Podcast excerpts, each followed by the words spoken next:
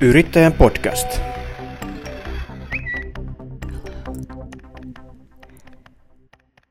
Tervetuloa kuulijat jälleen Yrittäjän podcastin pariin. Tässä on Suomen yrittäjien sisällön tuottaja Pauli Reinikainen. Ja vastapäätäni täällä studiossa on Jan Pippinschöld. Tervehdys Jaan. Terve. Meillä on aiheena tänään yrityksen ostaminen. Ja tota, sehän saattaa olla hyvä vaihtoehto silloin, jos ei halua ihan alusta lähteä perustamaan, vaan että käyttää hyväkseen sellaista jo hyväksi koettua, koettua ja tota, testattua sapluunaa niin sanotusti. Ja Jaan, sinä olet täällä sen takia, että olet yrityksen ostanut. Kerro hieman minkä yrityksen. Vaimoni Sirpan kanssa me ostettiin tämmöinen Fredalla toimiva muotiputiikki Crazy. Tässä toukokuussa tehtiin kaupat ja Sirpa on siellä, siellä töissä jo, jo niin. ja minä sitten häntä, häntä autan vapaa-aikana sen, minkä pystyn paperiasioissa ja tämmöisissä. Joo, kyllä kyllä. Öm, kerro hieman liikkeestä, minkälainen liike, siis millä siellä näyttää? Se on, sitä itse asiassa pitäisi mennä katsomaan, että niin. siitä saa Podcastin kuvan. hankaluutena on se, että nyt me emme pääse sinne Meillä ei ole kameraa, kameraa käytössä, mm. mutta se on pienehkö naisten muotiputiikki, jossa on tämmöinen hyvin oman sorttisensa käsin poimittu mallisto. Me käydään sitä hakemassa tuolta Pariisista, Düsseldorfista ja jatkossa vielä Madridistakin. Ja siellä on pari ihmistä töissä. Autetaan naisia löytämään itsestään se semmoinen, että minäpä olen hyvän näköinen. Eli vaatteita, vaatteita, asusteita, niihin liittyviä asioita. Tämmöistä niin sanottua viime, tai viimeisintä huutoilevaa muotia, vai mikä se teema teillä on siellä? No meidän teema on se, että me tarjotaan vaatteita, joita ei ihan joka paikasta saa ja joita ei kadulla kävele vastaan. Me käydään, käydään tota, tukuista hakemassa semmoisia tuotteita, jotka sopii siihen konseptiin. Se on vähän erottuvaa muotia, mutta, hmm. mutta ei hyvin erikoista kuitenkaan. Sopii monelle ja monen ikäiselle. Teette niin jalkatyötä asiakkaan puolesta. Kyllä, sitä tehdään. Paljon. Kyllä, kyllä. Öö, no, paljon puhutaan kivijalkamyymälöiden öö, tulevaisuudesta, niin kerro tähän alkuun vielä lyhyesti, että uskotko kivijalkamyymälöihin? Kyllä me uskotaan kivijalkamyymälöihin. Me mietittiin tarkkaan sitä, että mikä on kivijalan tulevaisuus ja sen suhde verkkoon, ja päädyttiin siihen, että kyllä liikkeellä, jossa on hyvä asiakaspalvelu, niin sillä on tulevaisuus. Hmm. Se on varmasti näin. Ja sehän nimenomaan korostuu nykyään se, se asiakaspalvelun rooli, koska niin moni palvelu on aika sellainen ää, persoonaton, niin ehkä ihmiset haluavat nimenomaan sitä. Asiakkaan kohtaaminen mm. on se juttu meidän mielestä asiakaspalvelussa ja olen kuullut monen sanovan, että sitä he kaipaa. No palataan hieman ajassa taaksepäin ja tota, kerro, kerro hieman mistä, milloin aloit tällaista vaihtoehtoa miettiä ja missä tilanteessa olit silloin, kun yrityksen ostaminen tuli mietteisiin? No yrittäjyys sinällään on ollut meillä perheessä mietteissä pitkän aikaa – ja koko ajan on kuljetettu rinnakkain vaihtoehtona joko perustaa ihan nollasta uusi yritys tai sitten ostaa sellainen, joka sopii meidän konseptiin. Ja se osui nyt kohdalle se yritys, joka sopii siihen meidän ajatukseen, eli siihen, että me ei lähdetä tekemään sitä, mitä tekee viisi yritystä siinä vieressä, vaan tehdään vähän omaa juttua ja löydetään sillä omat asiakkaat. Mm. Ja tätä, tätä mietittiin tuossa useamman vuoden aikana ja, ja käytiin katsomassa useampaakin yritystä, soiteltiin yrittäjille, kun nähtiin myyntiilmoituksia netissä ja muualla. Ja käytiin asiakkaana tutustumassa erilaisiin yrityksiin ja samaan aikaan suunniteltiin sitä omaa yrityskonseptia siinä rinnalla, että se on jompi kumpi, joko ostetaan tai perustetaan. Ja sitten tuli tilaisuus ja otettiin kiinni. Minkälainen tilaisuus tämä oli? Tämä oli mun mielestäni hyvä tilaisuus. Me molemmat siihen, siihen haluttiin tarttua. se yritys tunnettiin asiakkuuden kautta muutaman vuoden ajalta. Se asiakaspalvelu ja mallisto ja tyyli ja toimintatapa oli tuttu ja tiedettiin, että se on sovitettavissa siihen, mitä me ollaan suunniteltu. Hmm. Miten nopea tai hidas prosessi tämä oli, että kuinka nopeasti siitä tuumasta toimeen päädyttiin? Tuumasta oli meidän osalta helppo ja nopea päästä toimeen, koska sitä oli suunniteltu ja mietitty pitkään ja ajatuksia oli valmiina. Ja helmikuussa tuli tieto siitä, että Arja Hongel aikoo luopua putiikin pitämisestä ja hetki mietittiin ja päätös oli, että viivana kreisiin puhumaan siitä, että et sä mitään lopeta, kun sä myyt sen meille. Ja siitä se lähti liikkeelle. Eli helmikuussa aloitettiin ensimmäiset keskustelut ja toukokuussa tehtiin kaupat. No niin, se oli aika ripeätä toimintaa niin sanotusti. Siinä sitten kohtasi hyvin intressit ja toiveet, halut ja myöskin raha, rahatoiveet. Siinä löydettiin semmoinen ratkaisu, joka sopi molemmille osapuolille. Ja Arjalle oli tärkeää se, että kreisi pysyy kreisinä ja löytää semmoisen, menee niin sanotusti hyvään kotiin, löytää semmoisen jatkajan, joka sitä haluaa viedä eteenpäin ja kehittää. Ja meillä oli taas halu semmoiseen toimintaan. Sitten päästiin rahastakin sopuun. Mm. Eli te tavallaan jatkatte sitä, sitä valittua linjaa, joka, tai mitä siellä on noudatettu, että te ette lähde kuitenkaan liikaa muuttamaan? Me jatketaan olemassa olevan kaupan linjaa, mutta tuodaan siihen tietysti, totta kai kauppa on aina kauppiaan näköinen. Mm. Tuodaan siihen omaa juttua, lisäksi omia tuotteita. Meillä oli jo viime syksynä valittuna tuotemerkkejä meidän tulevaan liikkeeseen, vaikka ei tiedetty vielä, mikä se liike on. Aivan. Öö, no, tosiaan tuossa alussa mainitsin, että, että ostaminen voi olla hyvä tapa silloin, jos tota, tai ainakin vaihtoehto, jos haluaa lähteä kehittämään esimerkiksi niin brändiä ja luomaan tavallaan markkinaa nollasta niin, niin sanotusti, niin minkä, minkä takia sinun mielestä ostaminen voi olla hyvä tapa lähteä yrittämään? Minusta se on, siinä on parasta ehkä se, että siinä on olemassa jotakin valmista, josta ottaa kiinni. On brändi, on asiakaspiiriä, on toimintatapoja, suhteita tavaran toimittajiin, ne on meille äärettömän tärkeitä, Löydet, että löydetään oikeat tukut, oikeat ostopaikat. Ja kun tämmöiset suhteet on valmiina, niin liikkeelle lähteminen on ihan hirveän paljon helpompaa kuin se, että me lähdettäisiin itse etsimään maailmalta niitä tukkuja ja tuottajia. Mm, mm. Miten sitten se, kun moni yrittäjä haluaa totta kai luoda jotain omaa ja u- uutta ja tällaista, niin nyt te kuitenkin otatte olemassa olevan tai edellisen yrittäjän luoman konseptin ja brändin käyttöön, niin tuntuuko se kuitenkin niin kuin omalta? Kyllä se tuntuu omalta ja siihen tulee sitä omaa lisää sitten jatkossa, kun kehitetään brändiä, kehitetään myymälän toimintaa, kehitetään sinne niin kuin uusia juttuja – jotka on meidän, meidän juttuja. Ja niin kuin mä sanoin, niin meillä oli jo tuotemerkkejä valittuna. Mm. Tuodaan niitä sitten jatkossa. Mm. Et, se linja säilyy, mutta, mutta siihen tulee omat mausteet. Siitä vähitellen tulee meidän, meidän juttu ihan kokonaan. Nytkin se on jo aika vahvasti sitä. Niin. Oliko teillä yrittäjinä joku strategia, kuitenkin tässä oma strategia, kun lähdette viemään sitten ostettua yritystä ja sen toimintaa eteenpäin. Totta kai meillä on oma, oma linja, jota me lähdetään viemään. viemään. Me mietitään sen kivialan rinnalle sitten muutakin toimintaa, ja, mutta ei silleen hätäisesti eikä sillä, että sormia napsauttamalla huomenna se pyörii, vaan suunnitellaan kunnolla ja tehdään rauhassa. No sulla on tosiaan yrittäjäkokemusta jo entuudestaan, niin kerro hieman, että mitä eroa, miten, miten tämmöinen yrityksen nostaminen eroaa siitä, että jos lähdetään ihan nollasta? No mulla itse asiassa ei ole yrittäjäkokemusta, mutta mä olen ollut semmoisissa työtehtävissä, joissa olen, olen pyörittänyt talouteen liittyviä asioita ja esimiestehtäviä ja muita muita. Niin, eli joudut kuitenkin lähtemään siinä mielessä nollasta. Siinä mielessä lähden nollasta, nollasta ja toisaalta en lähde. Mm, mm.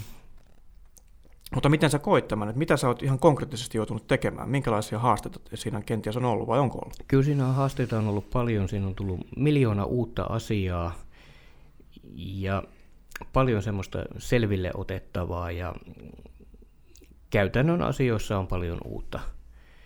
uutta ja se oli semmoinen mielenkiintoinen kokemus kyllä, kyllä että se mitä mä olen, se meillä on tarjottu ostettavaksi yritystä aikaisemminkin ja olen laskenut ja pyöritellyt liiketoimintasuunnitelmia, niin siitä kaikesta, mitä on siellä tehnyt niin siitä aikaisemmissa projekteissa, niin on, oli tässä valtavasti hyötyä.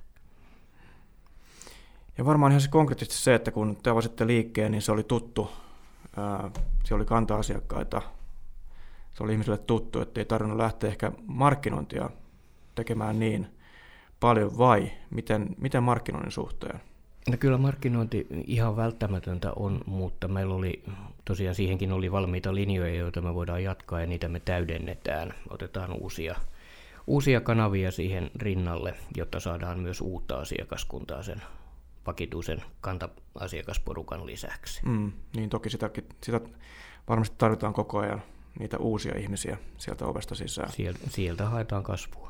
No miten sitten verkkokauppa sun muut, oliko siellä entisellä omistajalla mietitty sitten ää, niin kuin digitalisaation vaatimia asioita, missä kuitenkin ihmiset nykyään ovat? No siellä ei varsinaista verkkokauppaa ollut ja se on meillä nyt työn alla sen suunnittelu ja miettiminen, että miten se saadaan toimimaan. Niin, eli siinä ainakin riittää sitten haastetta. Mikä sun oma tavoite nyt on jatkossa? Miten, miten pyrit tätä liikettä viemään eteenpäin? Onko ja jättämään nimenomaan sitä kädenjälkeä, niin mikä se sun kädenjälki voi olla? Toivon, että mun kädenjälkeni kriisissä on se, että, tai itse asiassa Sirpan ja minun kädenjälki, se on yhteen, erittäin Juuri paljon yhteinen, mm. yhteinen yritys, niin, niin se kädenjälki on se, että kriisi kehittyy, kehittyy kasvaa hiukan ja saa uusia, uusia tuoteryhmiä, uusia tuotteita siihen. Se tyyli, tyyli säilyy, mutta siitä tulee vähän enemmän meidän näköinen. Ja se asiakaspalvelu ja asiakkaan kohtaaminen, se on semmoinen asia, joka me halutaan ehdottomasti pitää siellä, mutta se on sitten taas enemmän Sirpan käden jälki, koska hän on päivittäin siellä myymälässä. Mm, mm. Mutta mä vielä tässä kaivan, mikä se voisi olla se, se teidän, teidän näköisyys siinä, että mitä sinne haluat tuoda? Se on varmaan ne uudet tuotteet, joita me tuodaan sen vanhan tuotevalikoiman tai tutun tuotevalikoiman rinnalle ja täydennykseksi. Ja sitten tämmöinen hiukan modernimpi, digitaalisempi toimintatapa jatkossa. Öö, onko tullut sellaisia asioita ilmi, mihin te ette olleet varautunut, mistä voisi olla hyötyä nyt ihmiselle, joka kuuntelee tätä ja on kenties harkitsemassa jonkun yrityksen ostamista ja lähtemistä yrittäjäksi tai, tai, tai yrittäjyyden jatkamista, mutta joka tapauksessa sellaisia asioita, mihin kannattaisi niin kuin ehdottomasti varautua. Kyllä ensimmäinen ajatus on se, että varaa siihen hommaan aikaa. Me käytiin tämä prosessi melko nopeasti, mutta tuntuu, tuntuu että, että siinä olisi ollut kyllä paljon pidemmällekin ajalle olisi ollut tehtävää. Mitään ei jäänyt tekemättä, mutta monen asian kanssa tuli vähän kiire, joutui varautumaan siihen, tai huomattiin, että vaikka meillä on ollut hyviä yhteistyökumppaneita, Finveraa ja pankkia ja muita tahoja, niin, niin, tota, ja siellä on haluttu viedä meidän projekti eteenpäin, niin resurssit on rajalliset. Eli minkälaisia asioita konkreettisesti haluatko niistä puhua? No ihan semmoisia käytännön asioita, että jos mä esitän tänään kysymyksen, niin voi olla, että mä saan vastauksen vasta huomenna, vaikka mä haluaisin sen mieluiten eilen. Eli pankilta vai? No kaikilta yhteistyökumppaneilta, mm. joiden kanssa on suunniteltu erilaisia asioita. Niin... Eli tullaan tähän no, asiakaspalveluun myöskin siellä päässä sitten, että no se on yrittäjä toiminut, haluaa nopeita vastauksia. Se on toiminut hyvin, hyvin, mä olen ollut tyytyväinen, mutta aina tulee sellaisia tilanteita, että joku ihminen ei ole paikalla tai, tai jotakin. Mm. Ja toinen asia on tietysti se, että yrittäjän, yrittäjäksi lähtevän ihmisen niin on hyvä suunnitella hyvinkin tarkasti se tekemisensä. Fiilistä pitää olla mukana. Jos siihen yrityskonseptiin ei ole yhtään fiilistä, niin se ei ehkä tunnu sitten jatkossakaan omalta, mutta ihan pelkällä fiiliksellä, jos menee, niin en uskalla luvata, että se onnistuu. Niin. Et meillä tehtiin paljon, paljon tota ruutupaperin ja kynän kanssa seurustelua ja Excel-taulukon kanssa seurustelua ja suunnitteluasioita. Eli sopiva määrä järkeä ja tunnetta mukaan, niin siitä voi Hyvä kombinaatio jotain. niistä. Niin. Öö... Ja sitten se oma ajankäyttö myös niin. jatkossa. Jatkossa meillä esimerkiksi on tehty sellainen ratkaisu, että mun vaimoni Sirpa hoitaa sen myymälän ja on siellä käytännössä aina. Ja minä jatkan päivätyössäni ja sitten osallistun yrityksen pyörittämiseen, talouden ja hallinnon ja semmoisten sen tyyppisten asioiden kanssa, joita voi tehdä iltaisin, viikonloppuisin, kesälomilla, läppärillä. Eli itse et ole vielä tässä täyspäiväisesti? En ole mukana täyspäiväisesti. Just. Täysillä, mutta en täyspäiväisesti. Okei, okay. ja näinkin se siis onnistuu vielä, vielä tässä vaiheessa. Onko kuitenkin sellaisia aikomuksia, että voisit lähteä täyspäiväisesti mukaan? Jos kasvua riittävästi tulee ja se on taloudellisesti mahdollista, niin sitten se pannaan mm. harkintaan. Kyllä. Oliko teille alusta asti selvää, että millä kokoonpanolla tämä yritys ostetaan, että mit, mitkä nimet sinne paperiin laitetaan? Kyllä se oli meillä alku, alusta asti hyvin selvää. Kyllä sekin harkinta käytiin jossakin vaiheessa, että voisiko se olla joku muu kokoonpano kuin se, että me lähdetään pariskuntana liikkeelle, mutta me todettiin, että tämä on meille sopiva ratkaisu. Jos mä lähden hakemaan tai Sirpa olisi lähtenyt hakemaan yhtiökumppania muualta, niin se on niin kuin rekrytointitilanne, jossa pitäisi saada hyvin nopeasti toisesta ihmisestä hyvin paljon selville. Ja me taas pitkän yhdessäolon jälkeen tunnetaan toisemme ja toisen ajattelutapa ja semmoinen reagointitapa erilaisissa tilanteissa, niin mm. oli helppo uskaltaa. Onko se ollut kuitenkin erilaista nyt olla tavallaan yhtiökumppani kuin aviokumppani tai puoliso, että työssä ollaan sitten myöskin? No ei se vielä ainakaan ole ollut kovin erilaista. Eikä olla vielä saatu bisneslinjauksista riitaa aikaiseksi. Niin. Tuskin saadaankaan. Se on silloin hyvällä mallilla. Miten tämä yrityksen siirtäminen käytännössä hoidettiin siinä vaiheessa, kun tehtiin sitten paperit, niin miten se tapahtui? Sen jälkeen, kun kauppakirja oli allekirjoitettu ja liiketoiminnan pyörittäminen alkoi siirtyä meille, niin tämä luopuva yrittäjä Arja Hongelo oli, oli siinä meidän kaverina mukana siellä. Hän oli aika pitkään myymälässä töissä, töissä ja oli esimerkiksi hankintamatkoilla. Me ollaan käyty kahdella hankintamatkalla Saksassa ja Ranskassa. Hän oli tutustuttamassa meitä tavarantoimittajiin ja esitteli meidät tutuille tukkureille ja se oli meille ihan kullan arvosta. Ja samalla sitten yhdessä, yhdessä hänen kanssaan poimittiin sitä mallistoa sieltä. Mm. Ja sitten on ollut siinä arjessa mukana näyttämässä, miten hän tekee asiaa. Eli vähän mentoroimassa vielä edelleen sitten. Kyllä. Ähm, mi- miten suuri rooli mielestäni sillä on, että se edellinen yrittäjä on vielä siinä kaupan jälkeen mukana? Tämän tyyppisessä yrityksessä se on ihan keskeinen. Se on hyvin tärkeä, tärkeä ja se me haluttiin ja niin sovittiin silloin jo hyvin varhaisessa vaiheessa, kun kauppaa neuvoteltiin, sovittiin, että tämmöistä jaksoa siihen rakennetaan. Mm.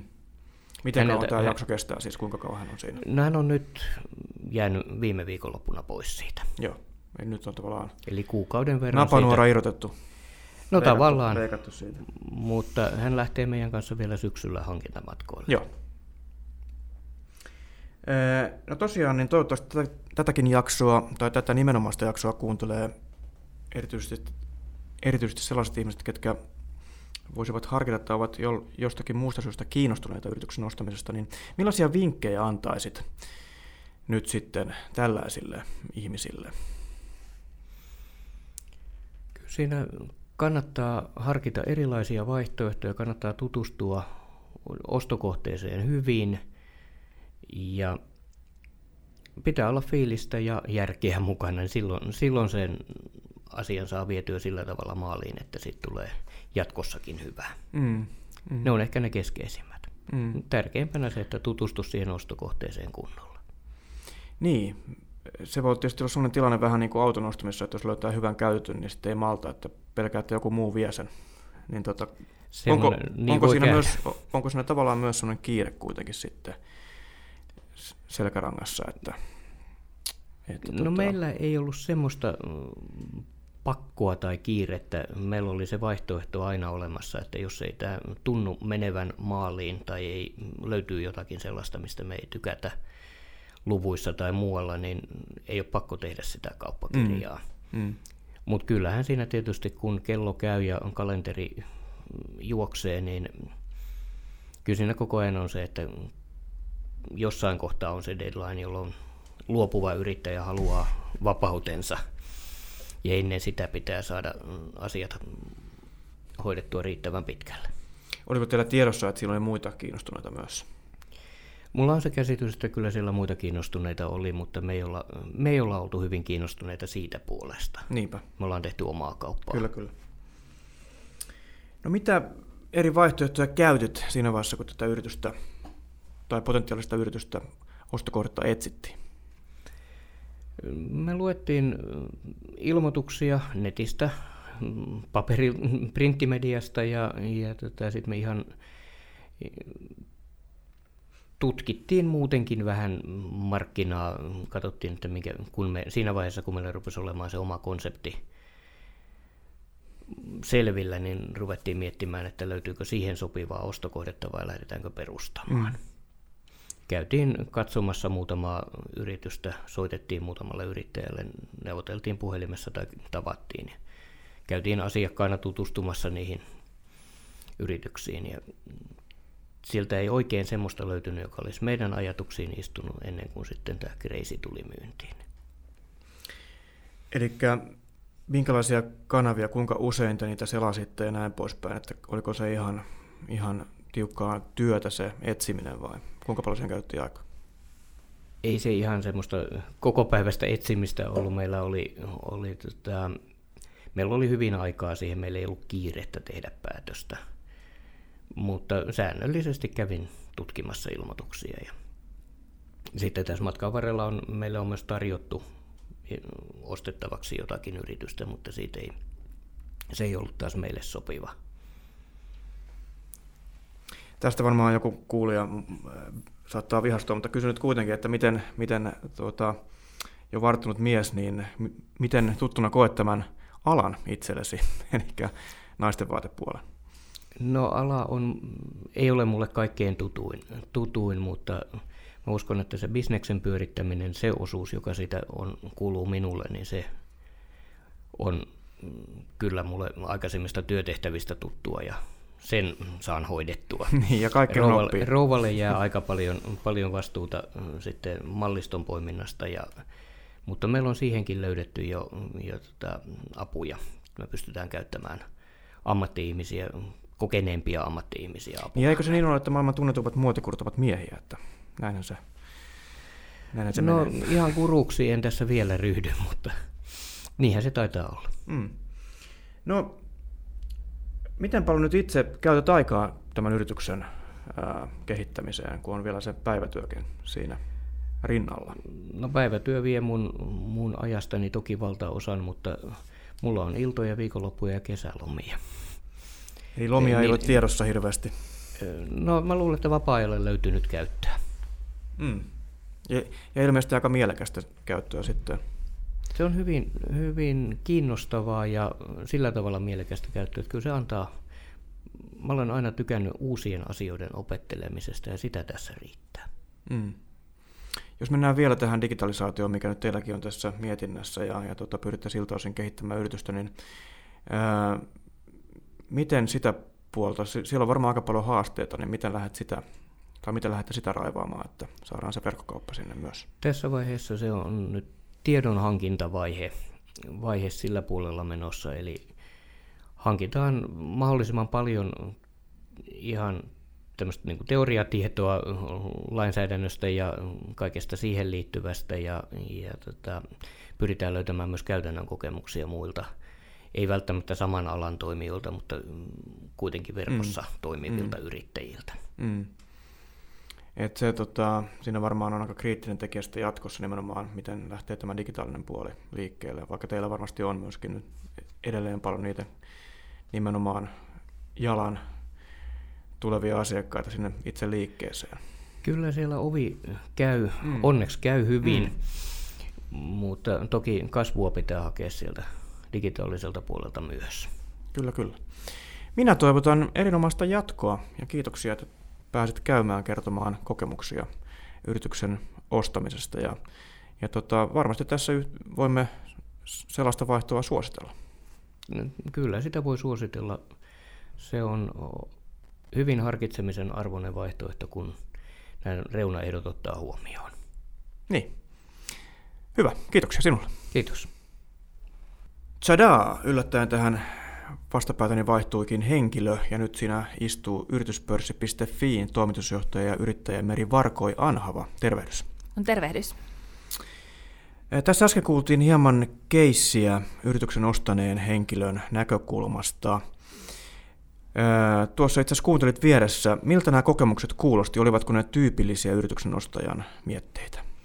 No kyllä, itse asiassa olivat, olivat aika pitkälti tyypillisiä, että siinähän tuli hyvin, hyvin niin kuin ilmi just sitä ajatusta, että no minkä takia sitten yrityksen ostaminen yleensäkin kannattaa, ja minkälaisia niin kuin, asioita siinä kannattaa ottaa huomioon. Et kyllä, kyllä aika pitkälti vastasi sitä. Totta kai sitten, jos ajatellaan, että kun yrityksiä on kaikilta toimialoilta, yrityksiä on tosi monen kokoisia, niin totta kai se on vähän erilaista sitten että ootko ostamassa verkkopalvelua, ootko sä ostamassa kansainvälistä yritystä, ootko ostamassa kivijalkakauppaa vai kenties vaikka tilitoimistoa. Ja totta kai siinä tulee sitten erilaisia asioita, mutta tavallaan prosessia kuitenkin sitten niin kuin ne asiat, mitä pitää selvittää ja ottaa huomioon, niin kyllä ne aika pitkälti tota, seurailee toisiaan. Itseäni tässä kiinnostaa se, että miten paljon yrityksen ostajan tai lähinnä tämän ostotapahtuman ja prosessin aikana pitää käyttää esimerkiksi lakimiestä.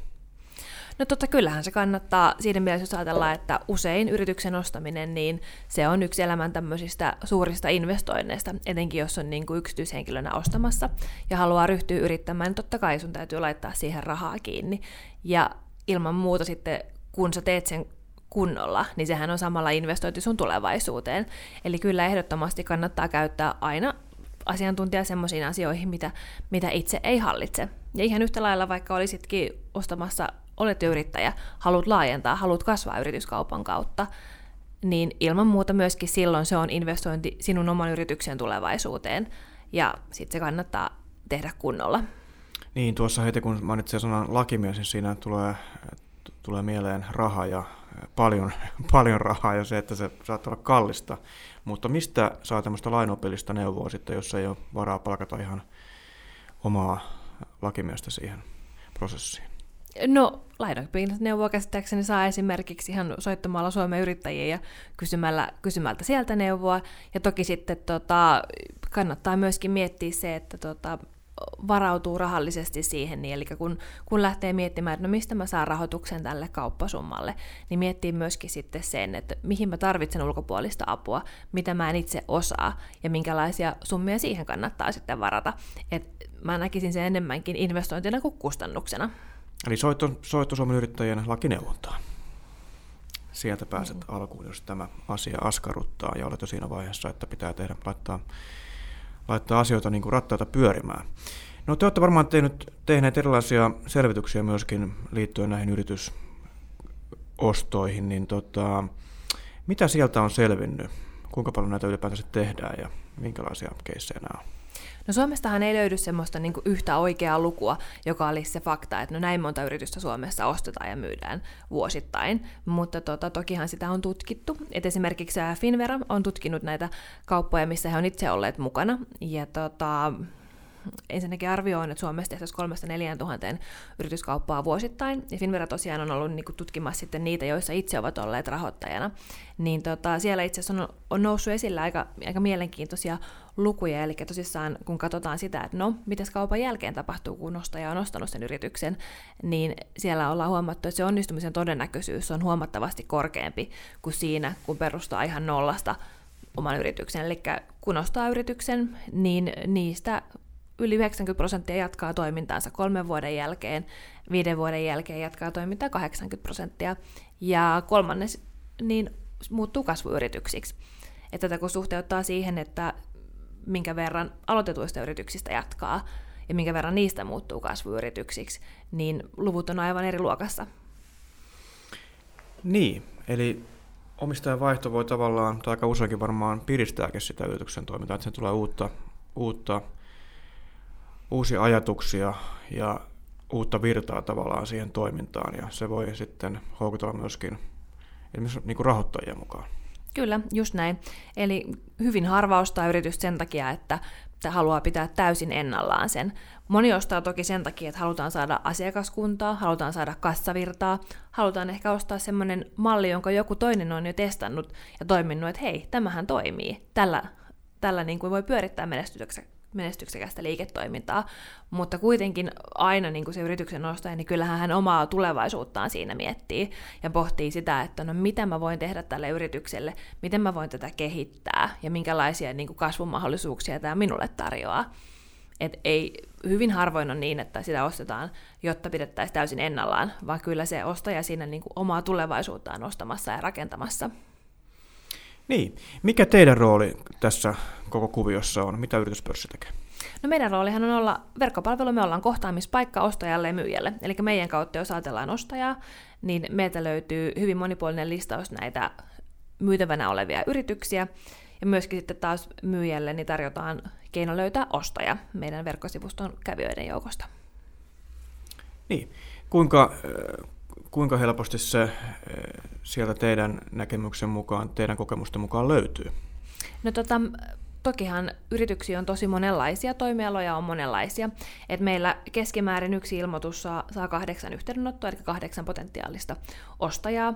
Toki jokainen kontaktihan ei johda kauppaan, mutta yleisesti ottaen niin kyllä myyjän etu on se, että sulla on useampi ostajaehdokas siinä, kenen kanssa sä neuvottelet. Ja sama juttu ostajan näkökulmasta, niin hyvin harvoin se ensimmäinen yhteydenotto, se ensimmäinen kiinnostava kohde on just se, minkä sitten niin kuin viedään loppuun asti, vaan enemmänkin niin sen kannattaa varata aikaa ja kannattaa käydä niitä kohteita läpi, kannattaa tutustua niihin huolella, jotta ymmärtää mitä on ostamassa. Niin, pikkasen samoja piirteitä ehkä kuin asuntokaupassa, että ei kannata lähteä ostamaan sikaa säkissä. miten tämä eroaa muuten esimerkiksi niin kuin asuntokaupasta tai, tai muun tällaisen merkittävän hankinnan tekemisestä?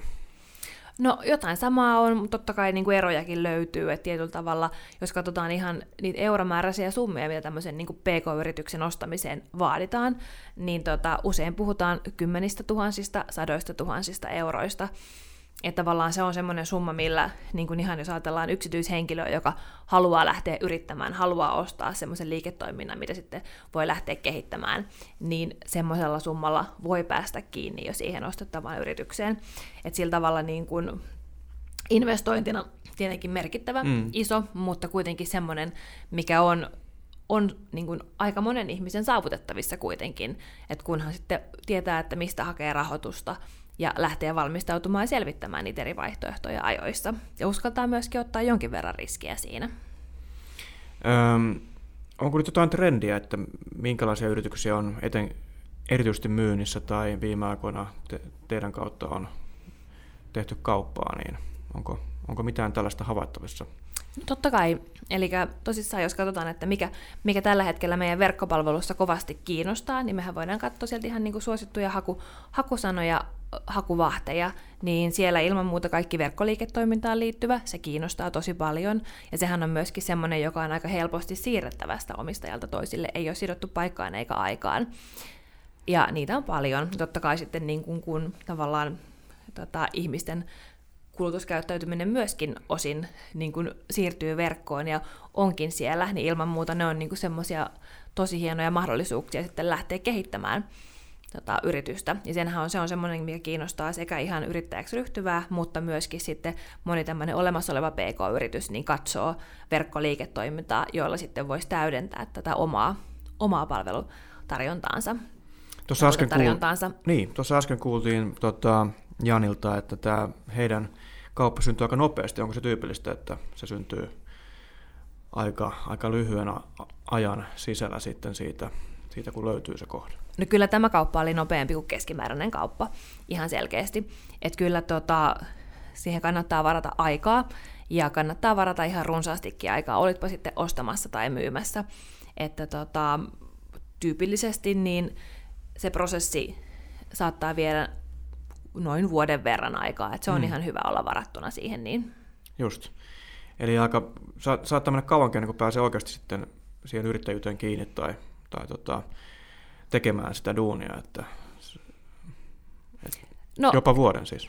Jopa vuoden voi kestää ja tosissaan myöskin niin kun, siihen kannattaa suhtautua sillä tavalla, että siinähän sä rakennat sitä omaa tulevaisuutta, tutkit niitä kohteita ja sitten haet tavallaan sitä sopivaa kohdetta, että ei kannata tietenkään nostaa mitä vaan, vaan kannattaa nimenomaan etukäteen miettiä, että mitä mä ensinnäkin olen tältä kaupalta hakemassa, miksi mä haluan nostaa yrityksen ja mitkä ne mun tavoitteet siihen liittyen on. Ja mm. sitten toki kun niitä kohteita lähtee kartottamaan, niin tota, kannattaa sitten peilata aina sitten niihin omiin kriteereihin ja tavoitteisiin nähden niitä.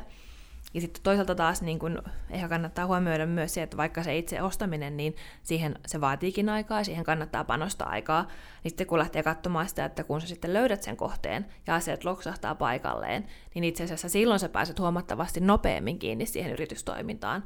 Sulla on, koska sulla on ensimmäisestä päivästä lähtien kassavirtaa, sulla on asiakkuuksia, sulla on jotain, minkä päälle rakentaa ja myöskin sitten tota, pääset kehittämään sitä liiketoimintaa nopeammin, kun ei tarvitse tavallaan kaikkea sitä niin kuin yrityksen aloittamiseen, liiketoiminnan aloittamiseen nollasta, niin, kuin, niin sun ei tarvitse tehdä sitä ihan kaikkea yksin alusta lähtien, vaan sulla on jotain, minkä päälle rakentaa. Mm. Tuossa oman puheenvuorosi alussa mainitsit, että tämä yrityksen ostaminen sopii myöskin liiketoiminnan laajentamiseen. Minkälaisia keissejä nämä voi olla?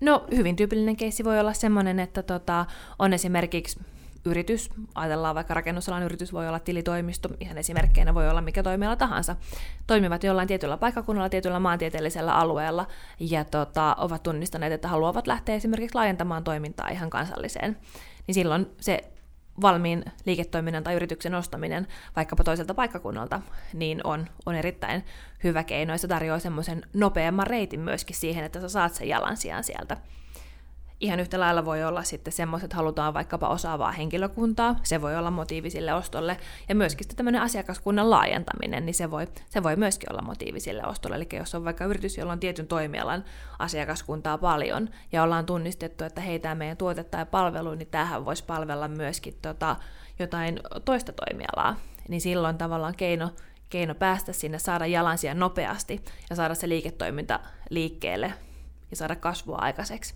niin yksi, yksi erittäin hyvä keino siihen on se, että haetaan sen orgaanisen mm. kasvun lisäksi mm. kasvua sillä tota, yrityskaupalla. Aivan, aivan. No itse pidän listoista, niin nyt pyytäisin sinua tähän loppuun listaamaan kolme asiaa, mitä nyt ainakin yritystä ostavan pitäisi huomioida, kun lähtee tätä